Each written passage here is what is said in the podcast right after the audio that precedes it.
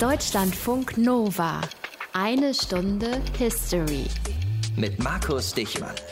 Neulich ging es bei uns ja um die Macht des gesungenen Wortes. Ja, genau das gesungene Wort, ausnahmsweise mal nicht das gesprochene. Come gather round, people, wherever you roam, and admit that the waters around you have grown, and accept it that soon you'll be drenched.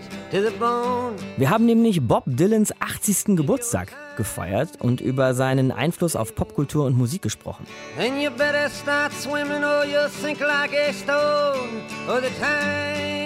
A-changing. Und wie er mit seinen Liedern ja schon fast sowas wie ein Chronist geworden ist, ein Chronist unserer Zeiten. Aber heute kommen wir zurück zum gesprochenen Wort, genauer zum gerappten Wort.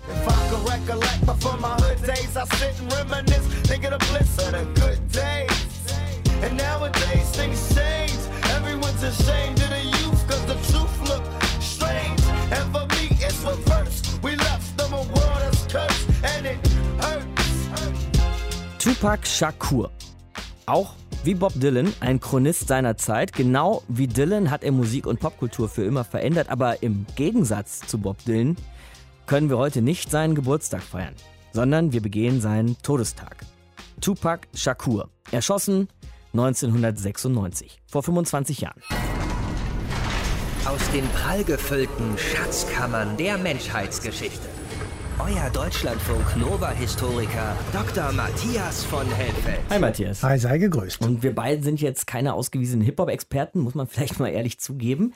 Deshalb äh, fangen wir einfach so an wie sonst auch, nämlich mit der Zeit, in der Tupac gelebt hat. Geboren wird er 1971 in Manhattan. Ermordet wird er im September 1996 in Las Vegas nach einem Boxkampf von Mike Tyson. Aber was ich auf jeden Fall als erstes immer mit Tupac verbinde, ist die West Coast, also die amerikanische Westküste und seine spätere Wahlheimat Kalifornien, der übrigens auch seinen wahrscheinlich bekanntesten Song überhaupt gewidmet hat. Say what you say.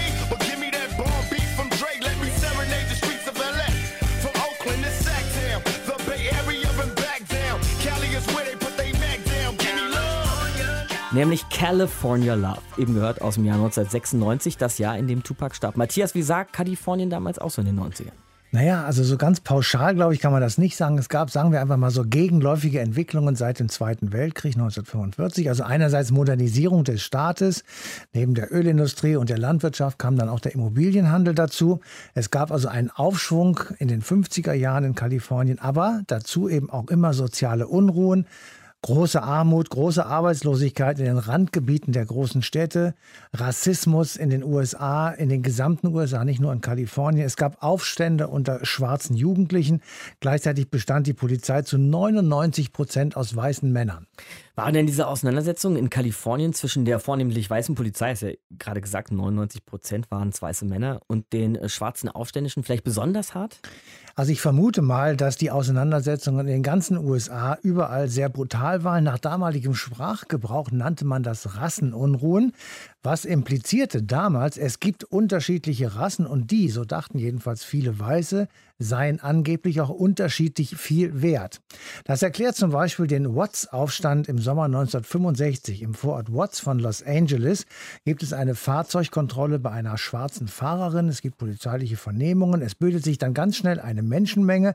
Es kommt zu Verhaftungen und zu ersten Ausschreitungen. Dann bricht Zerstörungswut los. Aufständische zerstören einen Gewerbebetrieb und Geschäfte. Am Ende sind 31 Zivilisten und drei Polizisten bzw. Feuerwehrleute tot. Mehr als 1000 teilweise schwer verletzt und knapp 4000 Menschen werden festgenommen. Irgendwie kommt einem das bekannt vor, oder Matthias? Sowas hat es ja in ähnlicher Weise zumindest in den letzten zwei, drei, vier Jahren in den USA auch gegeben. Genau so ist es und mich macht das total ratlos, denn nach wie vor fühlen sich Schwarze oder Latinos oder andere Minderheiten in den USA schwer benachteiligt. Und sie sind es ja auch. Also frustrierende Erkenntnis, es hat sich nicht so wahnsinnig viel geändert. Die Unruhen in Kalifornien, haben die sich damals gelegt oder ist das dann schlimmer weitergegangen?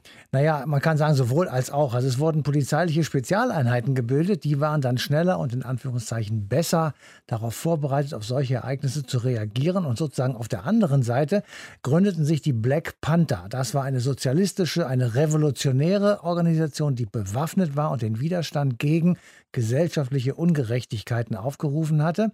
Aber richtig beruhigt hat sich diese Lage eben nicht. Im April 1992 misshandeln Polizisten den Afroamerikaner Rodney King.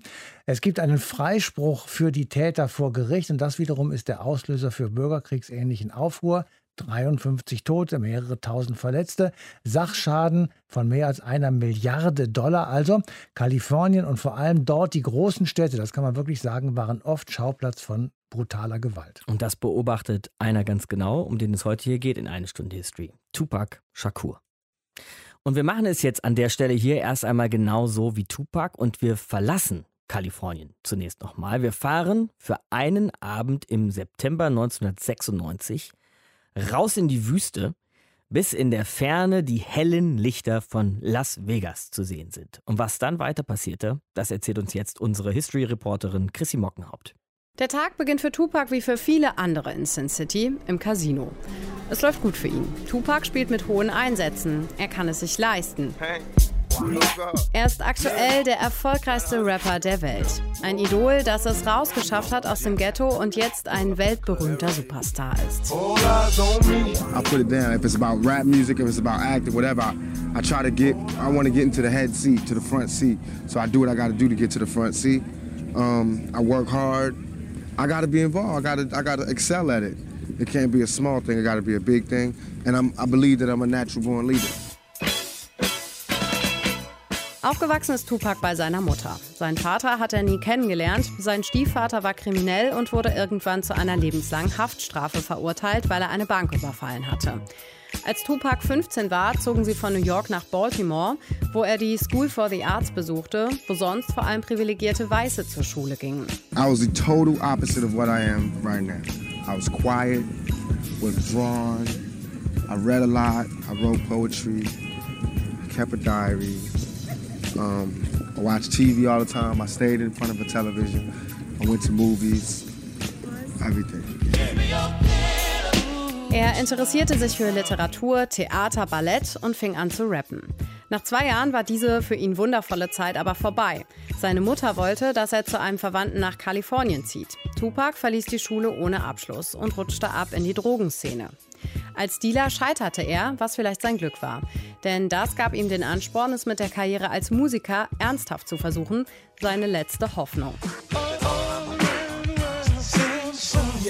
Binnen kürzester Zeit stieg er auf vom Roadie und Tänzer bei Digital Underground zum Superstar des kalifornischen Hip-Hops, einer Ikone, dem King of Rap. Egal, ob er den Stift aufs Papier setzte oder ans Mikro ging, es war immer, als spräche Gott durch ihn. In jedem seiner Songs steckte sein Leben, als wäre sein eigenes Blut hineingeflossen. Sagt sein Weggefährte und Rap-Kollege Big Syke. Wo Tupac auch hingeht, wird er von einer Traube von Fans empfangen. Sein Bodyguard findet das allerdings gar nicht witzig, denn Tupac hat sich inzwischen viele Feinde gemacht. Er ist Teil eines der berühmtesten Rapper-Beefs aller Zeiten. West Coast gegen East Coast.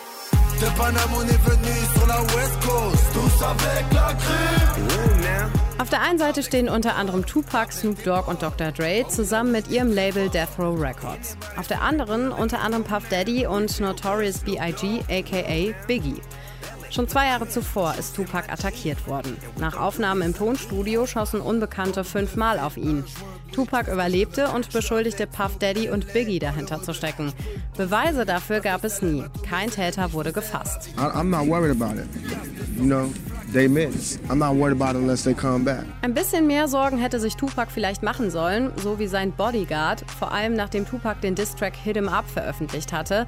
Einen Song, in dem er Notorious B.I.G., Puff Daddy und sein komplettes Label Bad Boy disst. Fat motherfucker. Bad. Ich stellte Pac zur Rede. Was soll denn der Song? Er meinte, "Ha, hast du ihn gehört? Der ist scharf, oder? Sie spielen ihn überall in allen Clubs. Das wird so geil. Bla bla bla. Und ich sagte, Kumpel, du brauchst dringend mehr Security.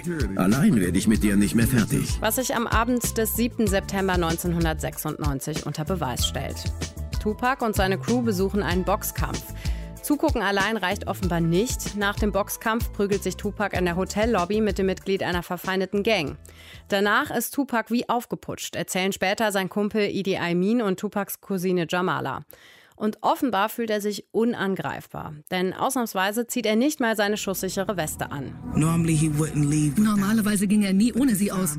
Aber diesmal ließ er sie weg. Ein tödlicher Fehler, wie sich schon auf der Fahrt zu einem Gig im Club seines Managers Chuck Knight herausstellt.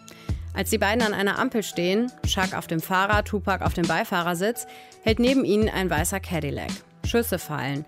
Tupac wird von mehreren Kugeln in Brust, Becken und den rechten Arm getroffen. Sein rechter Lungenflügel wird durchschossen. I'm like, you shot. I'm finna get you to the hospital. I'm driving, telling him I'm finna get you to the hospital, kick back. Pac looked at me and said, you know what? You need the doctor more than me. You the one shot in your head. And we laughed the whole time. He cracking jokes. Doch die Zeit für Witze ist bald vorbei. Tupac wird ins künstliche Koma versetzt. Er wird nie wieder aufwachen. Sechs Tage nach dem Attentat ist der King of Rap tot.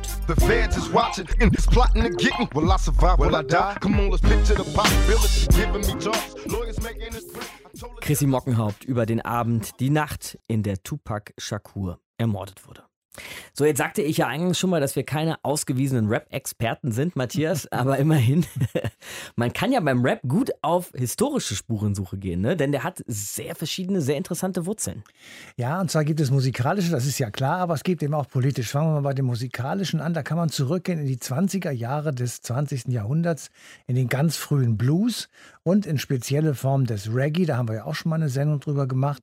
Aber es gibt eben auch sehr viele politische Wurzeln und die finden sich in der amerikanischen Bürgerrechtsbewegung. Die trat an gegen rassistische Diskriminierungen. Die trat an für Bürgerrechte für Afroamerikaner, für Gleichberechtigung und Gleichstellung. Und die Black Panther-Bewegung, das haben wir eben schon mal gesagt, 1966 gegründet, die war dann radikaler, die war sozialistisch, revolutionär und die wollte eine Reform des Bildungssystems und eben weitere sozialpolitische Forderungen. Also zwei Wurzeln. Ganz nebenbei war auch äh, Tupacs Mutter Mitglied der Panther-Bewegung, also der Black Panther. Also auch da sind ziemlich klare Linien zu unserem Protagonisten heute erkennbar. Also man kann an vielen Stellen schon sagen, Matthias, dass Rap irgendwie eher eine politische, eine soziale Ausdrucksform ist, die man eben in Musik verpackt hat. Also zumindest in den 1990er Jahren kann man das sagen, denn die Themen der Songs oder der Texte drehten sich um die schwarzen Ghettos, um die Unterdrückung der schwarzen Bevölkerung, um gesellschaftliche Ungerechtigkeiten, um massive Probleme mit Drogen und mit Alkohol und natürlich um Kriminalität. Wir haben eine Menge heute schon gelernt über sein Leben, über die Zeit, in der er gelebt hat und wie er da als Musiker eine Menge bewegt hat, eine Menge verändert hat. Tupac Shakur heute hier in eine Stunde History, aber jetzt sprechen wir mal über sein Erbe. Über seinen Einfluss auf die Musik und auch die Künstlerinnen und Künstler von heute. Und darüber sprechen wir mit Nick Potthoff aus der Deutschlandfunk Nova Redaktion. Nick, Tupac ist ja schon seit 25 Jahren tot, aber wie groß ist denn sein Einfluss auf das Genre Hip-Hop noch bis heute?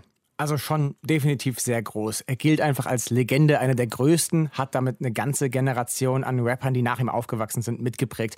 Weil er halt auch nicht nur ein Symbol für Gangster-Rap war, sondern auch für Conscious Rap, für das Bewusstmachen von Problemen, politische, sozialkritische Statements.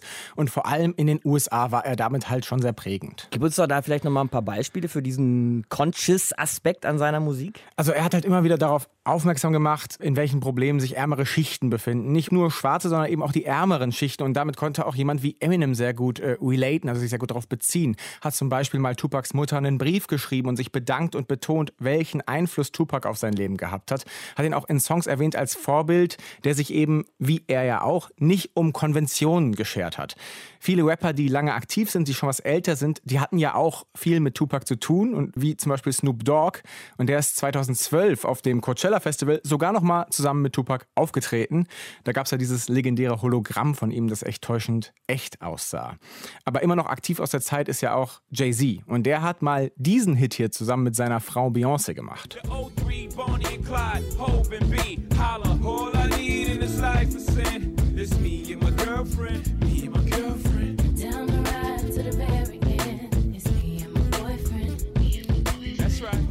Ja, Bonnie and Clyde 03.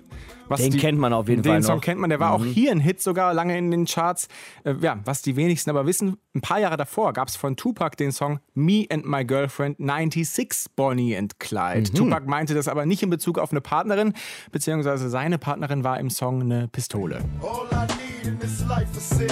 It's me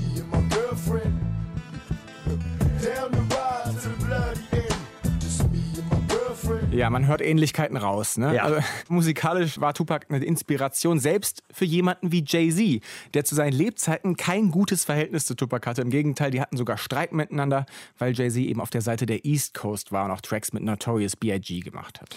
Jay-Z und Snoop Dogg hast du jetzt erwähnt, aber das sind natürlich inzwischen auch ein bisschen ältere Herren geworden. Ne? Ähm, Ja. Wie sieht es denn so mit Künstlern in den letzten Jahren aus? Das ist ein bisschen unterschiedlich. Es gibt jetzt einige ganz junge, die reiben sich auch mal gern an Tupac. Ne? Da wird gesagt, guck mal, ich rap besser als der, wer soll das eigentlich noch sein? Das zeigt aber irgendwo ja auch, dass er eben diesen Legendenstatus hat, wie so ein Muhammad Ali beim Boxen oder ein Michael Jordan beim Basketball. Er ist Mhm. immer so die Referenzgröße. Bei vielen sieht man aber immer auch noch eine hohe Identifikation mit den Statements von Tupac, mit dem, wofür er stand. Das ist natürlich vor allem bei Künstlern der Fall, die einen ähnlichen Background haben wie er oder die der West Coast zugehörig sind. Und beides trifft zu auf Kendrick Lamar. Bitch,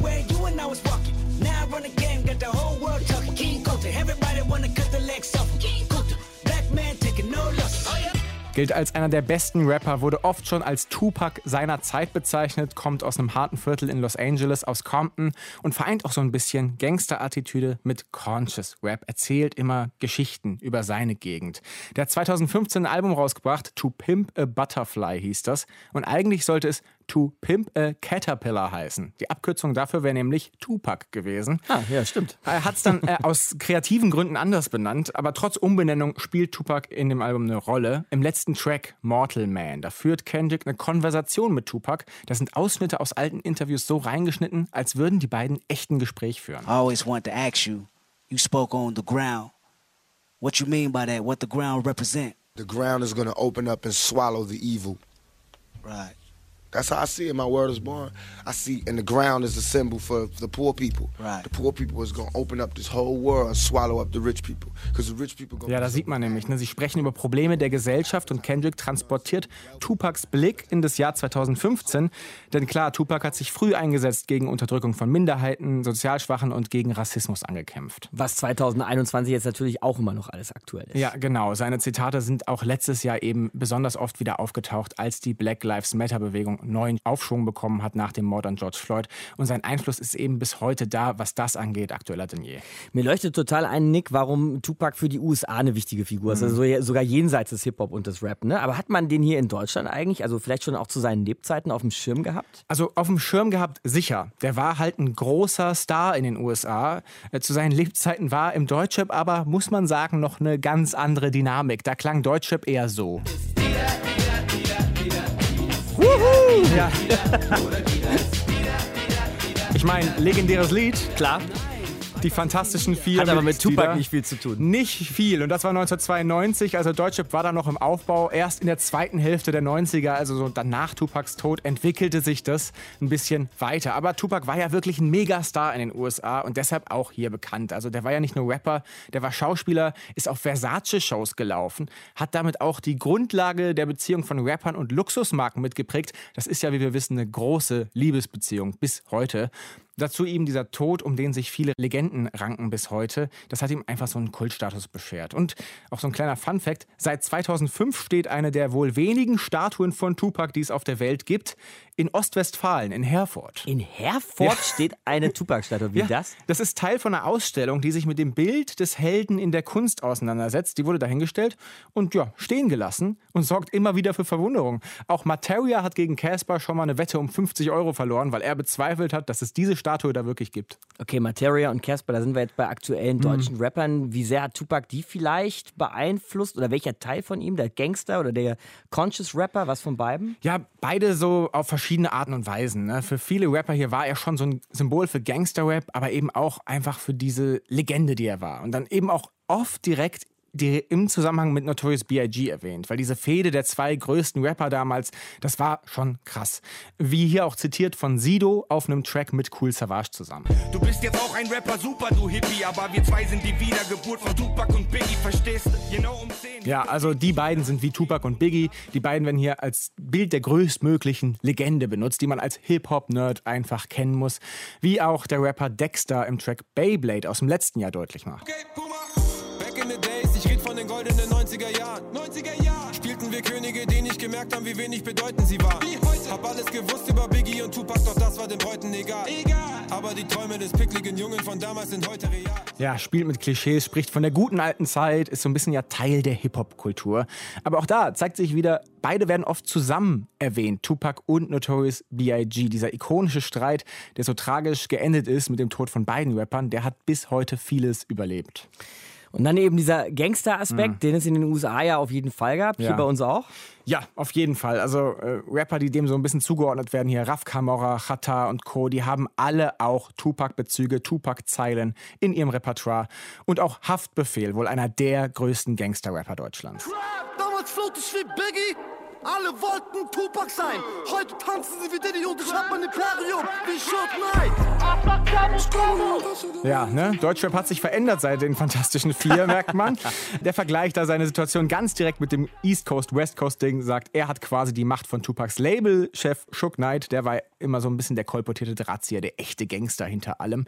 Ist aber am Ende echt egal, ob KIZ, Raf Kamora, Capital Bra oder Rin, sie alle und viele mehr haben irgendwo in ihren Texten mal auf Tupac Bezug genommen, wie auch Mayan auf dem Track 1975 mit Crow. Baby Girl, ruf mich nicht an und sag mir, dass du von mir genug hast. Wenn du packst, such ich Lieder von Tupac und ich rufe an. Mhm. Während du packst, suche ich Lieder von Tupac, da merkst du, ist so ein bisschen egal, ob poppiger Rap oder Straßenrap. Tupac geht als Referenz immer. Nicht egal ist er ja der Black Lives Matter Bewegung Mhm. in den USA, hast du vorhin beschrieben.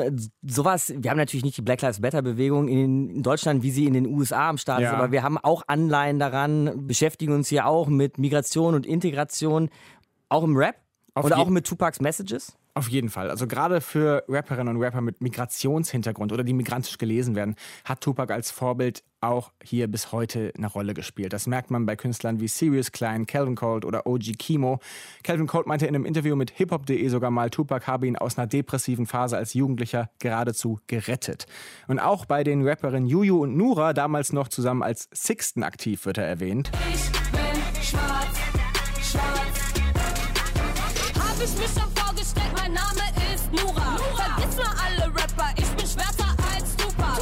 Nein, du darfst meine Haare nicht an. Ja, ich bin schwarz heißt der Track. Da spielen sie mit Klischees, mit denen schwarze Menschen eben in Deutschland auch oft kämpfen müssen. Und da merkt man, auch 25 Jahre nach seinem Tod ist Tupac durch seine Aura, auch seine Ambivalenz, die Messages, das, was er in seiner kurzen Zeit alles verkörpert hat, einfach noch allgegenwärtig.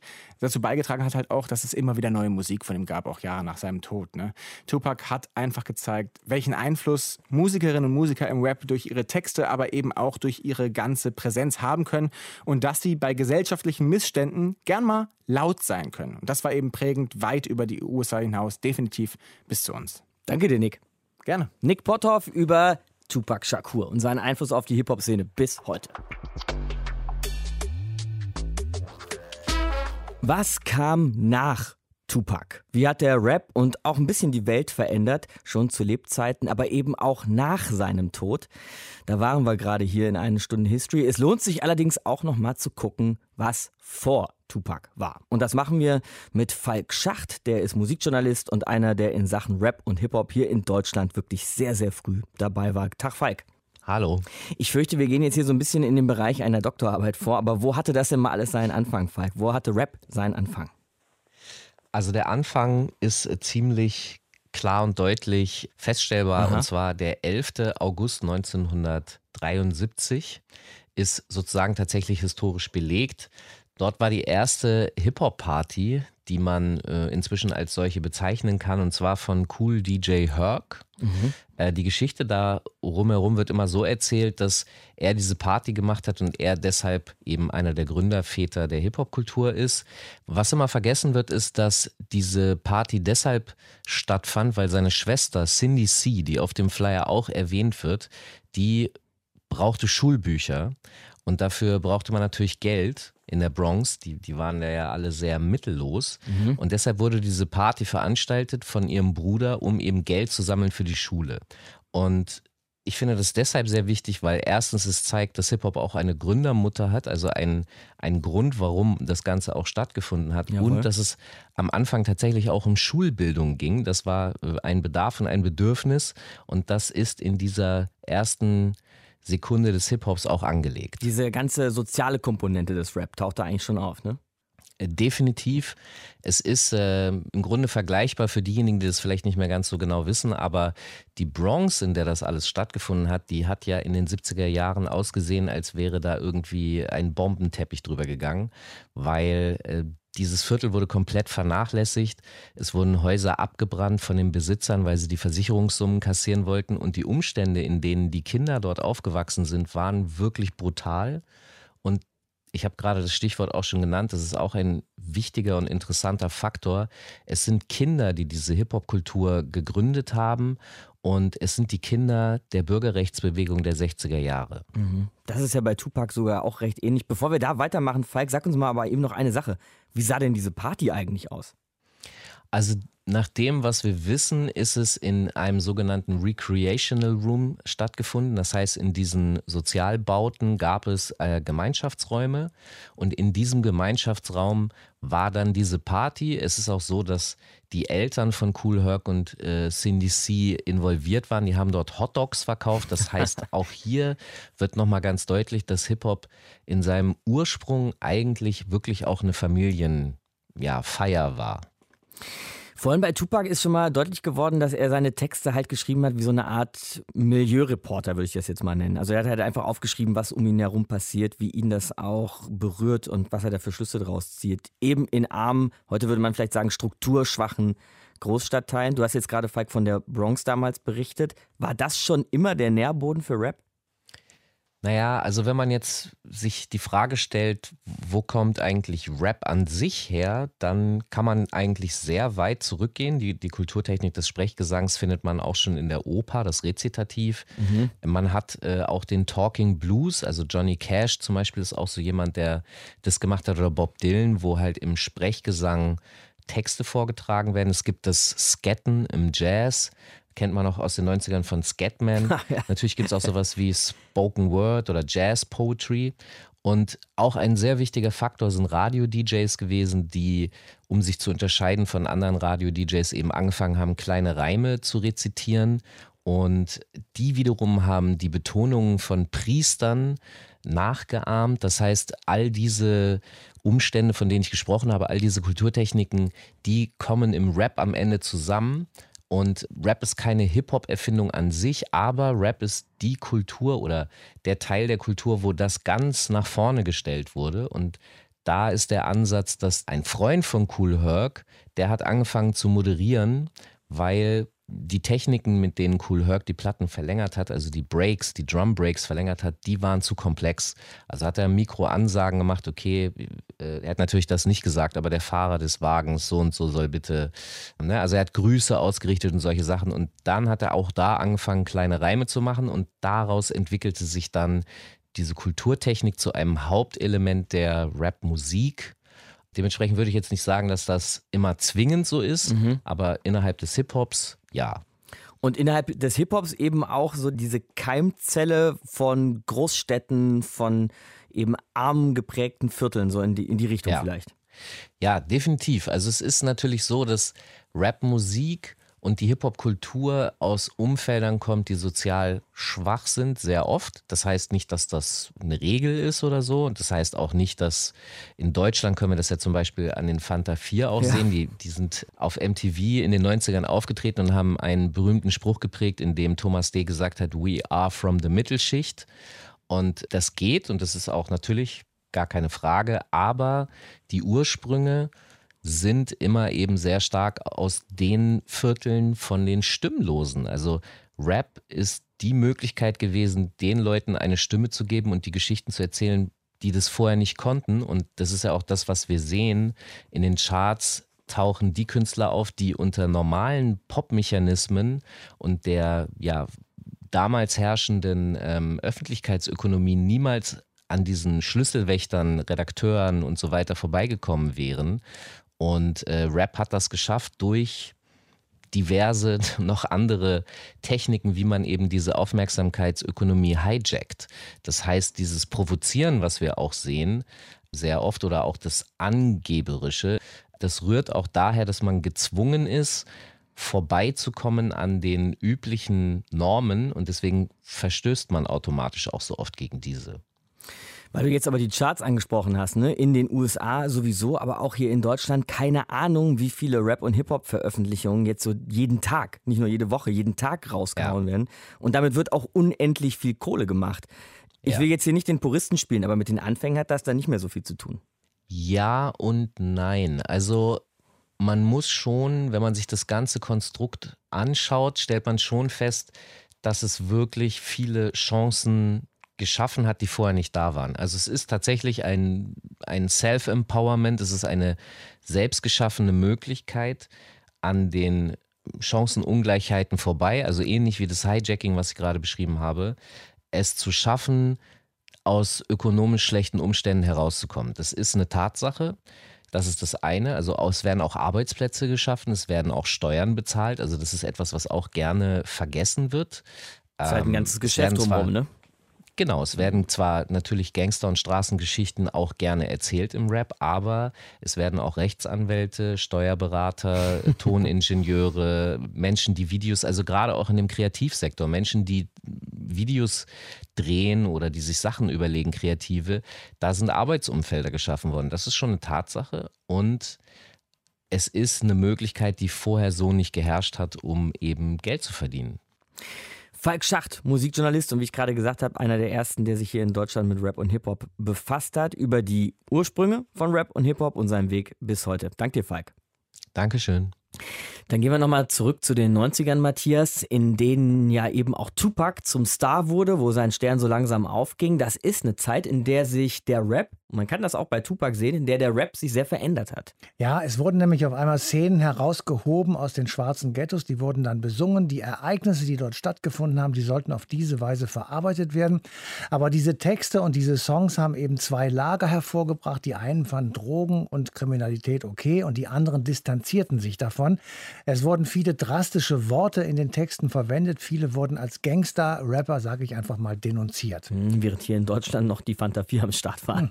haben wir vorhin schon mal gehört. Ganz interessant finde ich aber, Matthias, dass damals die Musikindustrie, also die, die Geld damit machen wollen, dass die voll aufgesprungen sind auf diesen Gangsterzug. Ja, und wie? Die haben nämlich wirklich mit harten äh, Bandagen gekämpft und die harte Variante des Rap, das haben sie sehr schnell gemerkt, die verkaufte sich bei Jugendlichen sehr viel besser. Also begannen die Musiklabel gezielt nach Stars zu suchen, die man besser vermarkten konnte und dadurch verzerrte sich eben das Bild des Rap Gleichzeitig wurde Streit unter Rappern von Verlegern geradezu unterstützt. Wir kennen das im Übrigen vom Boxsport. Also wenn man so in die früheren mhm. großen Kämpfe zurückdenkt, da gab es vorher einen Pressetermin, da gab es dann durchaus Prügeleien zwischen den beiden. Nicht nur im Ring sollte geboxt werden, sondern auch vor der Presse sozusagen. Mhm, also George Foreman gegen Muhammad Ali ist dann wie Tupac gegen Biggie. Also viel Rap-Geschichte haben wir heute schon gehört und besprochen und waren natürlich auch viel in Kalifornien unterwegs und in den tiefen Gräben, die die USA so auseinanderreißen. Aber jetzt drehen wir das alles nochmal ins Hier und Jetzt. Und zwar mit Jan Kawelke, Musikjournalist und Podcast-Kollege von Machiavelli, Rap und Politik. Grüß dich, Jan. Hallo. Lass uns dann doch aber nochmal kurz zu Tupac kommen, Jan, denn seine Ermordung ist Ausgangspunkt heute gewesen hier bei uns. Was bedeutet er dir heute noch so? Also für mich ist er eine ganz wichtige, zentrale Figur, zu der man irgendwie immer wieder zurückkommt, wenn man sich mit Hip-Hop und mit Rap beschäftigt, mhm. weil er war einfach zunächst mal ein unfassbar charismatischer, einnehmender, eloquenter, gebildeter, politischer Typ, der auch sehr polarisiert hat und der aber viele Widersprüche in sich vereint hat. Und das ist so ein bisschen das Interessante für mich. Er war sowohl ein harter Straßenrapper, der erbarmungslos gut gerappt hat, aber auch ein sanfter Poet, der in seiner Jugend Ballett getanzt hat, der Shakespeare gelesen Ach, hat, der was, selber ja. Gedichte okay. geschrieben mhm. hat. Und er war jemand, der gesellschaftliche Missstände angeprangert hat, der sich mit dem Mächtigen angelegt hat, aber auch die eigene Rolle als Mann reflektiert hat und beispielsweise zu Beginn seiner Karriere einen Song geschrieben hat über eine ungewollte Teenie-Schwangerschaft. Und das war damals schon revolutionär. Heute wäre das noch ein ungewöhnliches Thema für einen Rap-Song.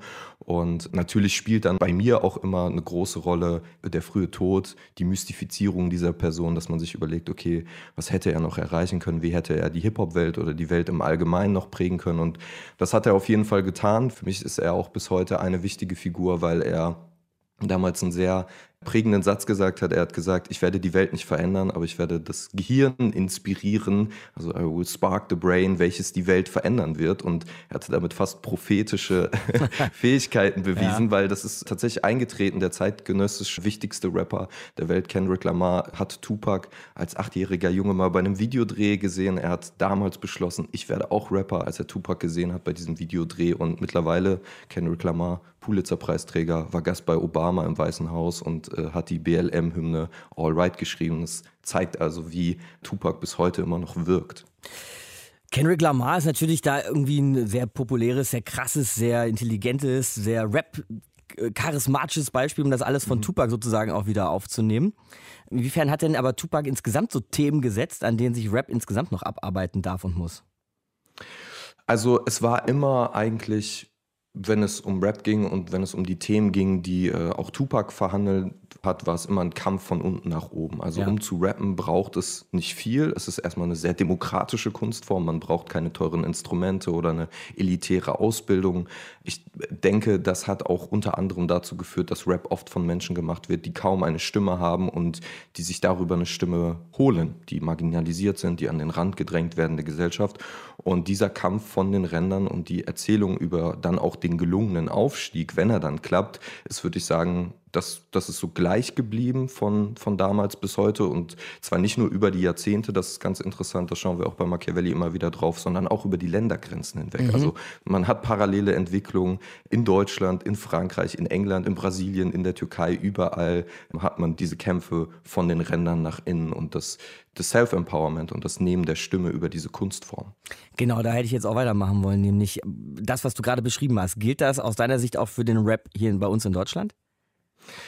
Ja, also man muss sagen, in Deutschland sind wir sowohl musikalisch als auch inhaltlich immer ein paar Jahre im Delay. Wir gucken immer erstmal, was machen die da drüben, vor allem in den USA, aber wir gucken auch immer viel nach Frankreich, was ist da gerade der bestimmende Sound und es wird immer sehr viel kopiert, bis Deutsch-Rapperinnen und Rapper anfangen, so ein bisschen ihre eigene Identität heraus zu kristallisieren und zu finden. Und so ist es eigentlich auch bei politischen Themen. Während wir zum Beispiel in Großbritannien Leute haben wie Stormzy oder Dave, die bei den Brit Awards, der größten Musikverleihung des Landes, auf der Bühne stehen und ganz explizit die Regierenden kritisieren, haben wir solche Momente jetzt in Deutschland zum Beispiel noch nicht gehabt. Aber wir haben Künstlerinnen und Künstler wie zum Beispiel Trettmann oder Nura oder Max Herre, die starke politische Songs machen und sich auch mit der eigenen politischen Identität und der äh, Geschichte von diesem Land auch auseinandersetzen und dann doch auch sehr starke politische Impulse setzen. Ich habe hier auch an Horst Wegener neulich nochmal gedacht, den wir in mhm. Deutschland von Nova zuletzt irgendwie viel gespielt haben. Aber wenn der Horst Wegener einen Song schreibt, von mir aus auch Max Herre, hast du ja gerade genannt, Nura oder so, dann ist der gesellschaftliche Impact bei uns trotzdem nicht so groß wie in den USA, wenn da jemand rappt. Oder auch England, was du gerade ja. meintest. Genau, ich glaube, das liegt einfach daran, dass die Rap-Kultur in Deutschland noch nicht so eine starke Verwurzelung hat, wie es zum Beispiel in den USA der Fall ist, wo es ja auch selbstverständlich ist, dass sowas in, ich sag jetzt mal, äh, Late-Night-Shows zum Beispiel stattfindet, ja. dass da das ein Teil des Ensembles ist und dass das aber mittlerweile ja auch in Deutschland ein bisschen stattfindet, dass Jan Böhmermann zum Beispiel ein Late-Night-Host ist, der Rap auch versteht und der das auch in seine Shows einbaut und der das auch nutzt und ich glaube, über diesen Weg, dass das auch Teil der Entertainment-Industrie wird, so wie es eben in den USA der Fall ist, das muss in Deutschland einfach noch ein bisschen mehr wachsen. Ist Rap denn aber hier in Deutschland jetzt schon sowas wie ein Spiegel gesellschaftlicher Entwicklung? Ja, das ist auf jeden Fall ein Bild, was immer sehr gerne bemüht wird, auch ein Bild, was sehr gerne bemüht wird, um äh, Deutschrap oder Rap im Allgemeinen zu verteidigen, dass Themen, die dort stattfinden, die vielleicht auch problematisch sind, wie zum Beispiel Sexismus oder Homophobie mhm. oder Antisemitismus, dass gesagt wird, ja, das spiegelt ja auch immer nur die Gesellschaft und wo wir mit der Gesellschaft gerade stehen. Ich denke, dass das in Teilen auch richtig ist und ich denke, dass auch Rap immer gerne so als Boomer dann rausgepickt wird, um zu sagen, ja, da haben wir krasse Probleme mit zum Beispiel Diskriminierungsformen, die aber in der gesamten Gesellschaft oder auch in anderen Genres, wie zum Beispiel, keine Ahnung, Schlager oder sowas stattfinden. Stimmt, Auf ja. der anderen Seite ist es aber natürlich so, dass, ich glaube, Martin Selinger, der Soziologe, hat das mal gesagt, dass es vielleicht eher ein Zerspiegel ist, weil manche Dinge natürlich auch in besonderer Form in diesem Genre nochmal dargestellt werden und dass es vielleicht auch Teil dieser Kunstform ist und sich dazu entwickelt hat. Und zum Beispiel im Fall von Sexismus oder bei frauenverhältnislichen Texten, dass es sogar ein bisschen dazugehört, diese Dinge zu sagen oder zu rappen und dass man da natürlich dann auch gegenarbeiten muss und dass man das da irgendwie rauskriegen muss wieder. Hat Rap da ein Problem? Findest also jetzt meine ich wirklich nur so deine persönliche Meinung, hat der Deutschrap da ein Problem mit so einem Thema wie Sexismus zum Beispiel? Im Rap und in der Musikindustrie ist es natürlich ein Problem, wenn mit Sexismus und wenn mit einer sexistischen Kunstform Geld verdient wird, weil dann haben die Leute ein größeres Interesse, auch mal wegzuschauen, nicht, nicht so genau hinzuschauen und dann auch nicht dagegen zu arbeiten und Dinge zu äh, kritisieren und zu sanktionieren. Völlig klar geworden müsste jetzt sein, dass Rap und Politik und Gesellschaft und äh, unsere gesamte soziale Situation alles miteinander zusammenhängt. Und genau darum geht es übrigens in Machiavelli, Rap und Politik, ein Podcast mit Jan Kawelke. Jetzt habt ihr ihn in einer Stunde gehört. Danke dir, Jan. Sehr gerne. Und weil ich ihn ja gerade schon mal kurz erwähnt hatte, hören wir doch noch mal in einen deutschen Rapper rein. Deutscher Rap von Horst Wegener. Jahrelang der Quotenschwarze ging auf die Psyche. Power to the people, mehr als nur eine Devise. Das erste Mal Hoffnung auf ein neues Kapitel. Deutsche Geschichte wird gerade weiterentwickelt. Da mache ich jetzt mal ein ganz großes Fass auf und sage, yo, der trägt so ein bisschen diesen politischen, sozialen Part von Tupac bis heute, bis hier rüber zu uns nach Deutschland weiter. Aber Matthias, äh, du bist jetzt nochmal für die zuständig, die den anderen Teil von Tupac in sich tragen. Stichwort polizeiliche Ermittlungen. Ja, da ist einer sicherlich in der letzten Zeit sehr bekannt geworden, nämlich Bushido. Die Vorwürfe gegen ihn, die gehen quer durch die deutschen Strafgesetze von organisierter Kriminalität mit libanesischen Clan, zum Beispiel Abu Shakar, bis zur Körperverletzung, Beleidigung, Verletzung des Urheberrechts oder Steuerhinterziehung. Die Liste ist lang, aber gleichzeitig, und das muss man eben auch sagen, hat er sehr viele Alben veröffentlicht, die wirklich gut verkauft werden. Mhm. Er hat echt viele Awards eingesammelt, also an ihm kann man sehr gut sehen, es funktioniert der Mix aus kriminellem Milieu, entsprechenden Texten und Rapmusik. Aber selbst wenn ich kein großer Musikexperte bin, am Schluss gesagt, das ist natürlich nur der eine Teil. Der andere Teil macht tolle Musik und hat hintergründige Texte. Wenn das Bushido hört, mein Lieber. Wobei ich mir vorstellen könnte, dass Bushido Spaß hätte am Thema unserer nächsten Sendung, denn Bushido, falls du zuhörst, und alle anderen, es geht nächstes Mal um schnelle Autos. Genau vor 100 Jahren wird die AWUS Renn- und Teststrecke in Berlin eröffnet. Das dann nächste Woche und bis dahin euch eine gute Zeit. Ich bin Markus Dichmann und sagt ciao. Deutschlandfunk Nova. Eine Stunde History. Jeden Montag um 20 Uhr.